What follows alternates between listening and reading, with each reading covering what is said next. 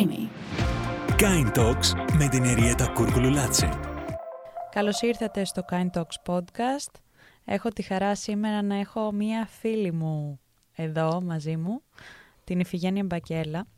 Ε, δεν την έφερα όμως για να συζητήσουμε για τη φιλία μας σήμερα. Την έφερα γιατί έχει ιδρύσει μία πολύ ιδιαίτερη οργάνωση, την Genesis Ελλάς, η οποία έχει κάτι μοναδικό και το μοναδικό που έχει Genesis είναι ότι συνδυάζει την αγάπη και την προσφορά για τον συνάνθρωπο, την αγάπη για τα ζώα και την αγάπη για το περιβάλλον. Και είναι σπάνιες οι οργανώσεις που συνδυάζουν και αυτά τα τρία στοιχεία μαζί.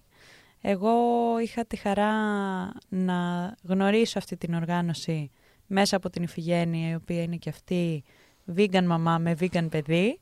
Νομίζω είμαστε μετρημένες στα δάχτυλα εδώ στην Ελλάδα. και θα παρακαλέσω να μας πει εκείνη περισσότερα για την Genesis για να τη μάθει όσο το δυνατόν περισσότερος κόσμος γιατί πραγματικά αξίζει η προσπάθεια που κάνετε. Ευχαριστούμε πολύ που μας δίνεις την ευκαιρία σήμερα να μιλήσουμε γι' αυτό. λοιπόν, το Genesis, εντάξει, είπες βέβαια αρκετά. Δεν είπα τίποτα. Είπες την εισαγωγή. Ε, αλλά ναι, το Genesis λοιπόν κάνουμε διάφορα πράγματα. Το βασικό όμως που θα πω για να ξεκινήσουμε είναι ότι θέλαμε να συνδυάσουμε την προσφορά με το ηθικό vegan τρόπο ζωής και σε διατροφή αλλά και, στα, και σε όλα τα υπόλοιπα που μπορεί αυτό να συνεπάγεται. Και θέλαμε να αποδείξουμε και νομίζω το έχουμε καταφέρει τώρα πέντε χρόνια που έχουμε τις δράσεις μας ότι μπορούμε να προσφέρουμε στην κοινωνία και σε έκτακτες ανάγκες διατηρώντας ηθικές μας αρχές. Κάτι που γενικά όταν το λέγαμε στην αρχή όλοι λέγανε ότι δεν γίνεται και όταν έχει έκτακτη κρίση ας πούμε όπως είναι οι πλημμύρες, όπως είναι οι φωτιές γιατί να πάμε vegan φαγητό, γιατί να, γιατί να διατηρήσουμε και αυτό το κομμάτι ας πούμε ας πάμε ότι ό,τι υπάρχει, ό,τι είναι ανάγκη. Αλλά έχουμε καταφέρει και το έχουν ενστενιστεί και εθελοντές που δεν είναι vegan και αυτό νομίζω είναι ακόμα μεγαλύτερη επιτυχία. Είναι πολύ μεγάλη επιτυχία όντως και όντως πολλές φορές, ειδικά στην ελληνική κοινωνία, το ενδιαφέρον είναι αντικρουόμενο ή τουλάχιστον έτσι νομίζουν πολλοί. Σου λέει γιατί αγαπάς τα ζώα και δεν αγαπάς τους ανθρώπους. Μα δεν είπα ποτέ. Μα δεν είπα ποτέ ότι δεν αγαπάω και τους ανθρώπους. Όχι. Δηλαδή ότι η αγάπη είναι κάτι που τελειώνει. Έχουμε ένα συγκεκριμένο capacity αγάπης το οποίο μπορούμε να μοιραστούμε και ξαφνικά αν αυτό το ξοδέψουμε στα ζώα παίρνουμε από τους ανθρώπους ή αν το ξοδέψουμε από τους, ε, για τους ανθρώπους το παίρνουμε από τα ζώα, το οποίο σε καμία περίπτωση δεν ισχύει. Ναι. δεν ισχύει. Είναι αυτό που λέμε και για τα παιδιά, ότι η μαμά αγαπάει περισσότερο αυτό το παιδί, μα η μαμά αγαπάει και τα δύο, τα παιδιά, τα, η αγάπη δεν έχει ποσοτικοποίηση, η αγάπη είναι αγάπη. Έτσι, και... έτσι. Και είναι πολύ ωραίο όταν προσφέρεις στους συνανθρώπους σου να προσφέρεις με έναν τρόπο ο οποίος δεν βλάπτει και κανέναν άλλον. Σωστά. Και εντάξει, πλέον και στην εποχή που ζούμε που είναι και η κλιματική κρίση κάπως, ε, δεν θα πω στη μόδα, αλλά είναι θέμα που ενδιαφέρει πολλούς. Έχουμε καταφέρει να το προσεγγίσουμε και από αυτή τη μεριά, δηλαδή μπορεί μια εταιρεία να μην ενδιαφέρεται για το vegan κομμάτι, αλλά επειδή θα το παρουσιάσουμε ότι έχει να κάνει και με το προστασία του περιβάλλοντος και με όλο αυτό το κομμάτι, έτσι ξαφνικά δείχνουν ενδιαφέρον και δεν τους φαίνεται περίεργο το ότι θα κάνουμε χορτοφαγικό φαγητό, ας πούμε. Μα όλα νομίζω συνδέονται και έχει αρχίσει ευτυχώς σιγά σιγά σε κάποιους κύκλους αυτό να αναδεικνύεται και να το πιστεύει πια και ο κόσμος πέρα από εμάς, τους τρελούς vegan ας πούμε.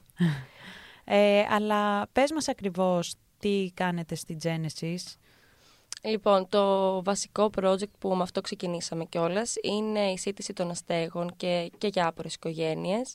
Αυτό προέκυψε κιόλας από την ανάγκη μας ότι πηγαίναμε για θελοντισμό σε άλλες οργανώσεις και δεν μπορούσαμε να μαγειρέψουμε κρέας. Δηλαδή, μας ήταν πολύ δύσκολο γιατί δεν το μαγειρεύουμε ούτε σπίτι μας. Οπότε, νιώθαμε άσχημα να συμμετέχουμε σε αυτό. Και θέλαμε να δημιουργήσουμε κάτι δικό μας που θα καλύψει αυτό το κενό ότι έστω και μία φορά την εβδομάδα εμείς θα θα κάνουμε χορτοφαγικό φαγητό. Οπότε κάθε Τετάρτη μαζευόμαστε στο χώρο μας, είμαστε στο Μαρούσι, ε, μαγειρεύουμε, κάνουμε την ε, προετοιμασία. Γενικά δεν χρειάζεται να έχει κάποιος μαγειρικές γνώσεις, γιατί πολύ συχνά με ρωτάνε «Μα δεν ξέρω να μαγειρεύω, πώς θα βοηθήσω». Δεν έχει σημασία, όλοι κόβουμε, κάνουμε τις προετοιμασίες. Ε, αυτό κρατάει περίπου από τις 4 μέχρι τις 8 και μετά υπάρχει ένα αυτοκίνητο με την εθελοντριά μας και με όποιον εθελοντή θέλει να συμμετέχει που πάνε για μοίρασμα. Αυτό γίνεται στο κέντρο. Ε, και μας περιμένουν εκεί όχι μόνο οι άστεγοι, αλλά είναι και πολλές άπορες οικογένειες που έχουμε ραντεβού και το ξέρουν πλέον και μας περιμένουν παντός καιρού με βροχές, με χιόνια. Πρέπει να κατέβουμε να δώσουμε το φαγητό.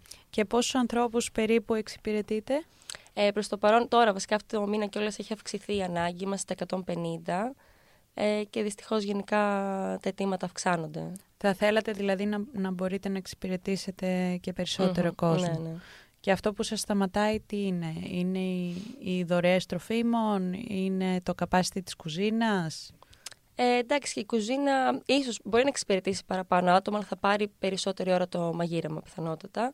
Ε, και αυτό έχει να κάνει και με τους εθελοντές πόση ώρα μπορούν να διαθέσουν, γιατί ήδη είναι αρκετός ο χρόνος που πρέπει να βοηθήσουν. Αλλά μετά το κυριότερο είναι το οικονομικό, γιατί όσο, ειδικά τώρα με τις αυξήσεις των προϊόντων που νομίζω όλοι το, το γνωρίζουν, είναι δύσκολο να έστω και 10-20 άτομα αυξάνονται πολύ τα προϊόντα που πρέπει να χρησιμοποιήσουμε. Αλλά υπάρχει πρόβλημα γιατί όταν κατεβαίνουμε στο κέντρο, έχει γίνει πολύ συχνά πλέον ότι δίνουμε τις τελευταίες μερίδες και ξαφνικά εμφανίζεται κάποιος και λέει Θέλω κι εγώ, θέλω κι εγώ. Και είναι και άσχημο εκείνη την ώρα να πούμε ότι τελείωσε και δεν έχουμε άλλο να δώσουμε. Εντάξει, νομίζω ότι όλοι μπορούμε να συνδράμουμε λίγο σε αυτή σας την προσπάθεια. Νομίζω έχετε και μία, ένα προφίλ στην πλατφόρμα που λέγεται Care Exchange. Σωστά. Ε, όπου μπορεί να μπει ο κόσμος και αντί να κάνει μια χρηματική δωρεά, κάνει ουσιαστικά μια δωρεά σε είδος αγοράζοντας προϊόντα που έχετε βάλει εσείς στο wishlist σας από κάποιο σούπερ μάρκετ, σωστά; Σωστά και είναι και, και γρήγορος και ε, ασφαλές τρόπος για να στείλει ο κόσμος προϊόντα. Ε, και είναι και ακριβώς αυτά που χρειαζόμαστε για να μην έρχονται πράγματα που δεν έχουμε ανάγκη. Ας πούμε, επειδή είμαστε και vegan κουζίνα. Ε, εντάξει, έχουμε και στο site μας αναρτημένη τη λίστα, αλλά πολλές φορές ο κόσμος δεν ξέρει τι να φέρει και μπορεί να μας φέρει προϊόντα τα οποία δεν είναι vegan και δεν έχουμε πώς να τα χρησιμοποιήσουμε, ας πούμε τόνο σε κονσέρβα ή οτιδήποτε που δεν θέλουμε να βάλουμε στη κουζίνα μας. Οπότε είναι σημαντικό να βλέπει ο κόσμος τι έχουμε πραγματικά ανάγκη. Πολύ πολύ ωραίο. Εγώ ήθελα να σε ρωτήσω παραπάνω για αυτές τις ομάδες ανθρώπων, γιατί είναι άνθρωποι που πολλές φορές περιθωριοποιούνται ή τους έχουμε εμείς περιθωριοποιήσει, ε, ενώ στην πραγματικότητα είναι συνάνθρωποι μας και υπάρχει ένας μύθος γύρω από αυτό, δηλαδή πώς καταλήγει ένας άνθρωπος να είναι άστεγος; Γιατί ειδικά σε μια χώρα όπως την Ελλάδα που έχουμε πολύ δυνατούς θεσμούς όπως είναι αυτός της οικογένειας ε, ή της κοντινής συγγένειας ε, ξέρεις, δυσκολεύεται ο απλός άνθρωπος να καταλάβει πώς μπορεί να φτάσει κάποιος σε ένα σημείο να μην έχει πραγματικά ούτε έναν άνθρωπο να του προσφέρει μια στέγη ή κάποια βοήθεια. Καταρχάς να πω για το πρώτο που είπες ότι είναι πιο περιθωριοποιημένοι ας πούμε και ότι δεν τους παρατηρούμε καν. Μου θύμισε, ήρθε πρόσφατα μια θελόντρια πρώτη φορά για μοίρασμα. Που το μοίρασμα γενικά είναι μια πιο βαριά διαδικασία, δεν είναι σαν το μαγείρεμα γιατί πρέπει να βγεις στο δρόμο και να έρθεις, είναι street work, πρέπει να έρθεις άμεση επαφή με, με τον κόσμο εκεί. Ε, και μου είπε μετά αφού τελείωσε το μοίρασμα ότι πρώτη φορά κατάλαβα ότι περπατάω στο δρόμο και δεν τους παρατηρούσα. Δηλαδή πέρναγα από δίπλα και ότι ο εγκέφαλος μας πια το έχει κάνει έτσι... Μας περνάει παρατήρητο. Το είναι μέρος του τοπίου. Ναι. Το οποίο είναι, είναι άσχημο άμα το σκεφτούμε πλέον ότι δεν τους δίνουμε καν σημασία και μου λέει πλέον περπατάω και τους βλέπω όλους. Δηλαδή ξαφνικά επειδή το βίωσα μία φορά γιατί άλλο να περνάς από δίπλα και άλλο να πρέπει να πας να του μιλήσεις. Δηλαδή, μόλις κάνεις αυτή την κίνηση, μετά ξαφνικά αυτομάτως όποιον βλέπεις. Γίνεται άνθρωπος. Ναι. Νομίζω ότι αυτό έχει έναν παραλληλισμό με τον βιγκανισμό. Είναι αυτό που όταν έρθει μπροστά σου, αναγκάζεσαι να, το, να το δεις για αυτό που είναι. Ε, κατά τα άλλα, επειδή μας βολεύει να προσπερνάμε πολλά πράγματα, πολλές αδικίες, χρησιμοποιούμε κάποιες δικαιολογίες με το μυαλό μας που μπορεί να μας κάνουν να αισθανόμαστε καλύτερα, όπως το ότι ας πούμε όλοι οι άστεγοι μπορεί να είναι χρήστες ναρκωτικών. Σίγουρα, και ότι ναι, αφού ήταν επιλογή τους αυτό, δεν μπορώ να κάνω κάτι, δεν είναι δικό μου πρόβλημα, το επέλεξε. Δηλαδή είναι τέτοια πράγματα που μπορεί και να μην τα σκεφτόμαστε συνειδητά, αλλά τα χρησιμοποιούμε γιατί τα έχουμε ακούσει κάπου κάποτε, για να δικαιολογήσουμε τη δική μας συμπεριφορά απέναντι σε αυτό ή τη δική μας αδιαφορία. Ναι, δεν κάνουμε τίποτα. Ναι. Ε, καλά, μου έχει γίνει πολλές φορές ότι έρχεται κόσμος, αφήνει πράγματα και λέει: Δεν πιστεύω να μοιράσετε φαγητό και σε τοξικομανείς ή σε χρήστες. Λες και αυτοί δεν είναι άνθρωποι. Ε, ναι, που ας πούμε, καταρχάς τι θα έρθει μπροστά μου και θα του πω: Δεν παίρνεις φαγητό, εσύ φεύγεις. Ε, δηλαδή, Κάνε ένα τεστ. δεν υπάρχει περίπτωση να συμβεί αυτό το πράγμα. Δίνουμε σε όλους, όπως αντίστοιχα μου έχει πει κι άλλος, ότι μόνο σε Έλληνες μοιράζεται έτσι. Που εντάξει, όντως είναι μεγάλη πλειοψηφία και που είναι Έλληνες. Γιατί πολλοί κόσμοι δεν το πιστεύει και νομίζω ότι στον δρόμο είναι μόνο μετανάστες και πρόσφυγες. Ε, πραγματικά πιστέψτε με, έχει πάρα πολλούς που είναι Έλληνες και είναι και μεγάλης ηλικίας οι άνθρωποι. Αλλά δεν έχει σημασία για μας. Όπως αντίστοιχα, εννοείται και όλε αφού είμαστε και vegan κουζίνα, δεν μπορούσαμε να κάνουμε διάκριση. Εδώ δεν κάνουμε στα ζώα, θα κάνουμε στους ανθρώπους. Αλλά δεν μοιράζουμε σε όλους. Όποιος έχει ανάγκη. Και αν και ένας δεν είχε ανάγκη εκείνη τη μέρα και πήρε φαγητό, δεν πειράζει. Σίγουρα περισσότερο το είχε ανάγκη εκείνος παρά εγώ. Αλλά να πω. Τι με ρώτησες πριν; Σε ρώτησα ποιες είναι οι συνθήκες, Α, εάν ναι. έχεις εικόνα, γιατί εσύ έχεις επαφή με Ναι, αυτούς ναι, τους ναι. ανθρώπους, που μπορεί να οδηγήσουν κάποιον σε, σε αυτό το σημείο. Και αν αυτές οι συνθήκες υπάρχουν στην πλειοψηφία ή αν κάθε περίπτωση είναι αρκετά διαφορετική, ας πούμε. Γενικά είναι η κάθε περίπτωση διαφορετική, αλλά από αυτό που μι- μιλάμε πολύ με τον κόσμο, γιατί πολλές φορές κάτι που το είδες και εσύ στο ταξίδι μας στη Θεσσαλία, ο κόσμος έχει περισσότερο ανάγκη να μιλήσει παρά να πάρει το φαγητό. Και πολλές φορές όντως καθόμαστε και κάνουμε κουβέντα όσο και εκείνοι θέλουν να ανοιχτούν και χωρίς πίεση, γιατί μπορεί να θέλουν να συζητήσουμε για κάτι άλλο. Όταν μοιράζονται ιστορίες από τη ζωή τους, οι περισσότεροι δεν είχαν καλό οικογενειακό κύκλο ε, δεν είχαν καλές σχέσεις με την οικογένειά τους ή δεν είχαν περιβάλλον που όντως. Γιατί και εμένα αυτή ήταν η απορία μου. Είναι δυνατόν να πάθαινα κάτι και να μ' άφηνε ο αδελφός μου, η μαμά μου, δεν ξέρω Ή οποιοδήποτε. και στον μετά τα δρόμο. ξαδέρφια σου, οι φίλοι σου. Κάποιος, ένας γνωστός, κάποιος άνθρωπος. Ε, δεν ξέρω, μετά κάποιος βέβαια, άμα το πεις αυτό, θα σκεφτεί εντάξει, θα ήταν κακός άνθρωπος, γι' αυτό κανένας δεν, του, δεν τον βοήθησε. Αλλά πιστεύω ότι ακόμα και αυτό να ήταν, γιατί σίγουρα δεν είναι όλοι οι άνθρωποι άγιοι και εντάξει, δεν θα, δεν θα τους βάλουμε όλους ότι είναι αγγελούδια και δεν έκανε κανείς κάτι κακό στη ζωή του. Αλλά αυτό δεν σημαίνει ότι αξίζει να, Να μην ζεις τον τον βοηθήσεις. Ναι. Ε, είχαμε άτομα που, ας πούμε, ο ένας τσακωνόταν με τον αδελφό του για ένα σπίτι και τα κληρονομικά. Ε, και ο αδελφό τον, τον πέταξε έξω και ας πούμε αυτό το σπίτι το έχει τώρα ο αδελφό του και έχει και εξοχικό μας έλεγε και δεν με βάζει σε κανένα από τα δύο. Και ο άνθρωπος είναι 15 χρόνια στο δρόμο. Ε, 15 χρόνια είναι πάρα πολλά. Δηλαδή δεν μπορώ να φανταστώ να αφήσω κάποιον τόσο διάστημα στο δρόμο. Αλλά οι περισσότεροι ήταν κακή διαχείριση οικονομικών. Θα πω την εποχή ειδικά που έσκασε η πρώτη οικονομική κρίση, ας πούμε, με δάνεια, πλειστηριασμούς και τέτοια. Και μετά δεν είχαν περίγυρο. Οκ. Αλλά μετά οδηγούνται αυτοί οι άνθρωποι και σε έναν φαύλο κύκλο. Δηλαδή, τι τους εμποδίζει από το να σταθούν στα πόδια τους; Πώς θα μπορούσαμε... Τώρα δεν είναι η ειδικότητά σου αυτή, η εθελοντική εργασία κάνεις. Αλλά σκέφτομαι και συζητάμε σαν να συζητούσαμε, να είχαμε Μόνοι βγει για μας, ένα ναι. κρασί. Αλλά εμένα η απορία μου είναι πώς θα μπορούσαμε να βοηθήσουμε έμπρακτα και ολιστικά αυτούς τους ανθρώπους να ξανασταθούν. Δεν σου λέω τους ανθρώπους που είναι 80 χρονών, προφανώς. Ναι, Μακάρι αυτή να θέλει βρεθεί κάπου, τρόπος ναι. να συντηρηθούν οι άνθρωποι, να περάσουν μια καλή ζωή για το υπόλοιπο της ζωής τους. Αλλά ενδεχομένως άνθρωποι που είναι πιο νέοι, πιο στο ξεκίνημα, ας πούμε, της δυσκολίας τους. Ποιοι είναι οι τρόποι, γιατί σίγουρα υπάρχει θέμα χρήσης ναρκωτικών σε κάποιες περιπτώσεις. Σίγουρα σε άλλες περιπτώσεις παίζει πολύ μεγάλο ρόλο και το, ψυχοσωμα... το ψυχολογικό κομμάτι που τους, τους κρατάει πίσω, ας πούμε, από το να μπορούν να, ζητήσουν, να αναζητήσουν εργασία κάπου. Ε, αλλά είναι πολύ πλευρό το πρόβλημα για να το πιάσει και όντως να αλλάξει τη ζωή κάποιου αντί να κάνεις πυροσβεστική. Μμ. Είναι δύσκολο και νομίζω εντάξει τη βασική βοήθεια θα πρέπει να την παρέχει το κράτος ας πούμε. Δεν μπορούμε να... Γενικά στον εθελοντισμό αυτό είναι το πρόβλημα. Δεν μπορούμε εμείς να αντικαταστήσουμε το κράτος. Παρ' όλα αυτά καλούμαστε να το κάνουμε γιατί υπάρχουν ε, συνεχώς κενά. Όπως και σε έκτακτα φαινόμενα που βλέπουμε στις φωτιές, στις πλημμύρες, το ίδιο συμβαίνει. Αλλά νομίζω ότι η κάθε περίπτωση είναι ξεχωριστή, αλλά οι περισσότεροι χρειάζονται νομίζω να πιστέψει ένας σε εκείνου και να τους δώσει την ευκαιρία. Δηλαδή, έχουμε περιστατικό που κάποιος είχε βρει μια δουλειά στη Θεσσαλονίκη και μας παρακαλούσαν να του βγάλουμε ένα εισιτήριο για το τρένο και ότι αν φτάσει εκεί θα μπορέσει να φτιάξει τη ζωή του. Και ας πούμε, όντως του βγάλαμε το εισιτήριο, τον εμπιστευτήκαμε, ήταν ένα ρίσκο γιατί θα μπορούσε να, να φάει τα λεφτά ή οτιδήποτε θέλω να πω, να μην ακολουθήσει το δρόμο που μας είπε και έφτασε στη Θεσσαλονίκη και έφτιαξε τη ζωή του πάλι. Και αντίστοιχα άκουσα πρόσφατα για μια άλλη οργάνωση που νίκιασε σπίτι σε έναν άνθρωπο με ένα χρονικό περιθώριο και του είπαν φτιάξε τη ζωή σου αυτούς τους μήνες αλλιώς θα πρέπει να φύγεις από το σπίτι ε, και να βρεις πάλι το δρόμο σου μόνος σου. Και τα κατάφερε, βρήκε δουλειά, Α, βρήκε δικό του σπίτι μετά, πληρώνει το ενίκιο μόνος του. Δηλαδή, νομίζω ότι αν πραγματικά ένας ασχολιόταν να πιστέψει, όχι ένας, ενώ ένας φορέας, το κράτος, οποιοδήποτε, να δώσει μία βοήθεια, μετά θα μπορούσαν να προχωρήσουν. Όχι όλοι βέβαια, αλλά μιλάμε για ένα ποσοστό.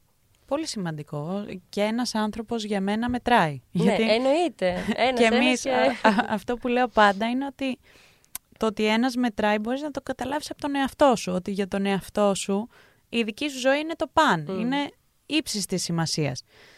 Άμα το δούμε έτσι και για τον, για, για τον άλλο άνθρωπο, για το άλλο ζώο, για τον άλλον οποιονδήποτε.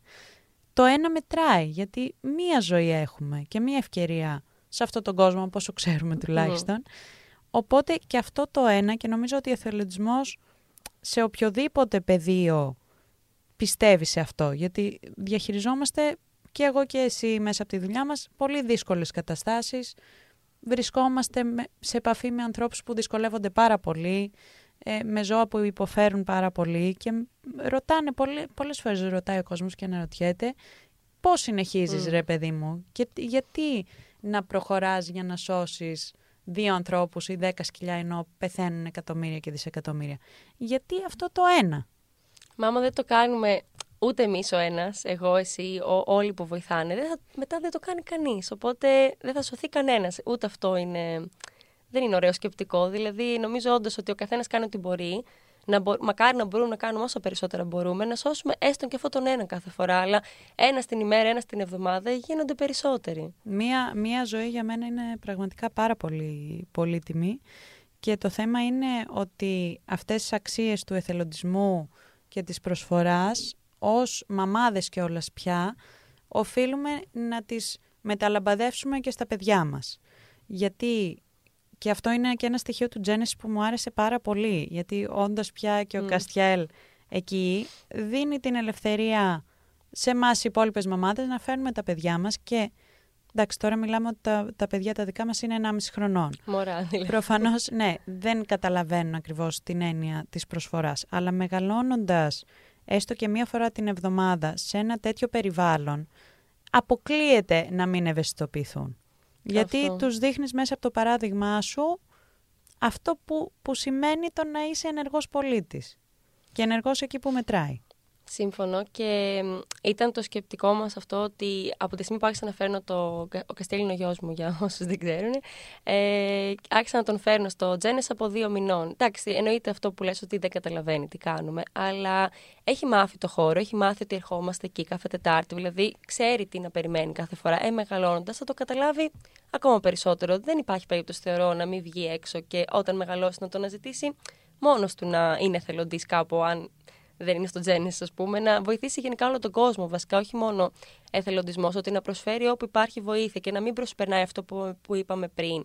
Προσπερνάει τον άστεγο στο δρόμο, ας πούμε, όταν περνάει μπροστά του. Θα του δώσει σημασία. Θα ρωτήσει ενδεχομένως άμα θέλετε να σας πάρω κάτι να φάω, οτιδήποτε.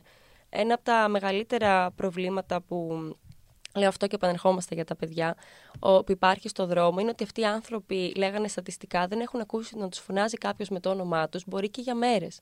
Το οποίο εμείς δεν το καταλαβαίνουμε, αλλά είναι, για το θέμα της ψυχολογίας είναι πολύ σοβαρό να μην σου έχει απευθύνει το λόγο με το όνομά σου κιόλας κανένας άνθρωπος για πάνω από μία εβδομάδα. Είναι, νιώθεις ότι δεν υπάρχει, ότι δεν έχεις ύπαρξη. Δεν το έχω σκεφτεί ποτέ αυτό και πραγματικά και όσες φορές το έχω κάνει, γιατί και εγώ δεν είμαι τέλεια, δεν θα πω ότι κάθε φορά που βλέπω έναν άστεγο ε, στον ναι, δρόμο σταματάω και πιάνω κουβέντα. Όχι. Αλλά και όσες φορές το έχω κάνει και έχω αγοράσει ένα γεύμα να δώσω, ποτέ δεν έχω ρωτήσει το όνομα του ανθρώπου στον οποίο δίνω το γεύμα. Είναι σημαντικό αν ποτέ βρεθείτε σε αυτή την κατάσταση να ρωτήσετε ή να κάνετε μια μικρή κουβέντα, ας πούμε, του τι κάνετε, πώς είστε. Μπορεί να ακούγεται ε, λίγο άσχημα εκείνη την ώρα, γιατί έχω κόσμο που μου έχει πει όταν πάμε στο μοίρασμα, ε, τι να ρωτήσω, τι κάνουν, τι να κάνουν. Δηλαδή, ότι ντρέπεται κάποιος να ρωτήσει, γιατί προφανώς βλέπω ότι δεν είναι καλά, αλλά και πάλι έχει σημασία για αυτούς να ξεκινήσει κάποιος την κουβέντα. Να, να νοιαστεί κάποιος για αυτούς. Πρόσφατα έλαβα ένα ερωτηματολόγιο σχετικά με την αστεγία και η κοπέλα που έκανε το ερωτηματολόγιο ρώταγε, δηλαδή είναι να το απευθύνουμε σε άστεγο πληθυσμό για να απαντήσει. Και ρώταγε πόσα άτομα πιστεύετε ότι νοιάζονται για σας; Και σκέφτηκα εκείνη την ώρα ότι πραγματικά καταρχάς σκεφτόμουν μακάρι να με βάλουν μέσα στα άτομα που θεωρούν ότι νοιάζομαι για εκείνους, αφού έχω επαφή μαζί τους κάθε εβδομάδα. Αλλά το κυριότερο ότι έχουν, δηλαδή θεωρούν ότι νοιάζεται κανείς για αυτούς. Πιθανότατα μπορεί να μην το θεωρούν, γιατί όταν είσαι παρατημένος κάπως από το κράτος ή από τον κόσμο στο δρόμο, θα θεωρείς ότι δεν νοιάζεται κανείς για σένα. Ναι, και δυστυχώς πολλές φορές θα έχεις και δίκιο. Ναι. Ε, τώρα για τα παιδιά που είπαμε πριν, ε, στο Genesis θέλαμε να, ε, είναι έτσι ο χώρος κιόλας που το επιτρέπει, γιατί είναι, είναι κλειστό, δεν είναι ας πούμε, να βγαίνουν στο δρόμο ή οτιδήποτε, είναι ξύλινο πάτωμα, είναι έτσι ωραίος φιλικό. ο χώρος. Ναι, φιλικό για παιδιά. Ε, και πλέον δηλαδή, το ενθαρρύνουμε. Εντάξει, είχαμε κάνει και ένα event μαζί με τα παιδάκια μας και ήταν, ε, ήταν πολύ ωραία η εμπειρία. Αλλά όντως έχουμε πλέον γονείς που έρχονται με τα παιδιά και τα παιδιά παίζουν, ασχολούνται, κάνουν τα δικά τους. Συμβάλλουν βέβαια, δηλαδή κάνουν και λίγο τα τοστάκια με τη μαρμελάδα, τυλίγουν τις συσκευασίες, κάνουν πράγματα. Τα πιο μεγάλα γράφουν και ζωγραφιές με μηνύματα. Ε, πρόσφατα στο Vegan Life Festival που είχαμε το παιδικό workshop για τα παιδιά, γράφανε μηνύματα πάλι στις σακούλες και ένα παιδί έγραψε Μην στεναχωριέστε, πιστέψτε στο Θεό. Και λέω, μου φάνηκε τόσο συγκινητικό επειδή έγραψε Μη στεναχωριέστε. Δηλαδή, τόσο αθώο από τη μεριά τους. Εντάξει, προφανώς το παιδί δεν ξέρει, ούτε καταλαβαίνει και ούτε αυτό αρκεί για κάποιον. Άμα ναι, το αλλά δώσει, είναι το αλλά θα αυθόρμητο. τη μέρα, ναι. Και σκεφτόμουν ότι είναι πολύ. Πρέπει να αφήσουμε τα παιδιά να έρθουν σε επαφή με αυτά τους τα συναισθήματα. Με το τι πώς θα προσφέρουν ή ο άλλος έχει ανάγκη, τι πρέπει να κάνω. Ναι, και σίγουρα να μην τα προστατεύουμε από αυτό. Δηλαδή υπάρχουν τόσα πράγματα από τα οποία αισθάνομαι ότι οφείλουμε να προστατεύουμε τα παιδιά μας, ειδικά σήμερα που γίνονται όλα αυτά που γίνονται. Αλλά η δυστυχία του κόσμου και η...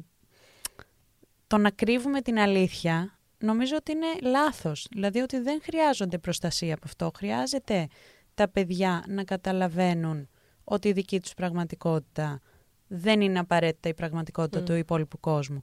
Και να να τους δίνεται η δύναμη του να γνωρίζουν ότι μπορούν να κάνουν κάτι γι' αυτό. Γιατί βλέπεις τόσο κόσμο και ενήλικες ανθρώπους που σου λένε ότι εντάξει και εγώ τι να κάνω. δεν με αφορά. δεν το έχω πει ποτέ στη ζωή μου. Είναι τόσο άσχημο να υποτιμάς το τι μπορεί να κάνει ένας άνθρωπος. Με ένα καλημέρα, με ένα... Αυτό που είπες πριν, να σταματήσει έναν άστεγο και να τον ρωτήσεις το όνομά του. Να του πάρεις μία μερίδα πατάτες από τα McDonald's. Δηλαδή πράγματα που δεν, δεν χρειάζεται να έχεις οικονομική άνεση για να τα κάνεις. Αυτά τα μικρά αλλάζουν τα πάντα. Σίγουρα τους, ε, όχι μόνο σε άστεγο πληθυσμό, σε οποιονδήποτε έχει ανάγκη, είναι το ίδιο πράγμα. Ε, δεν χρειάζεται όλα να μεταφράζονται με χρήματα.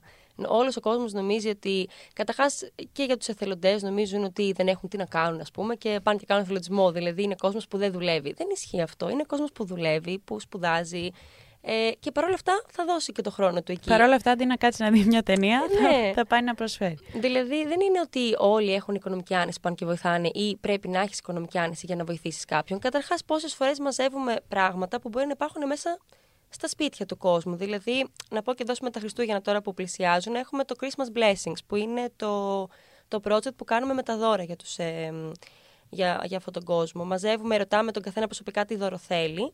Μας λέει, ας πούμε, μία κόκκινη μπλούζα extra large, μία μπλούζα με ένα σχέδιο εδώ. Δηλαδή, πολύ συγκεκριμένα πράγματα.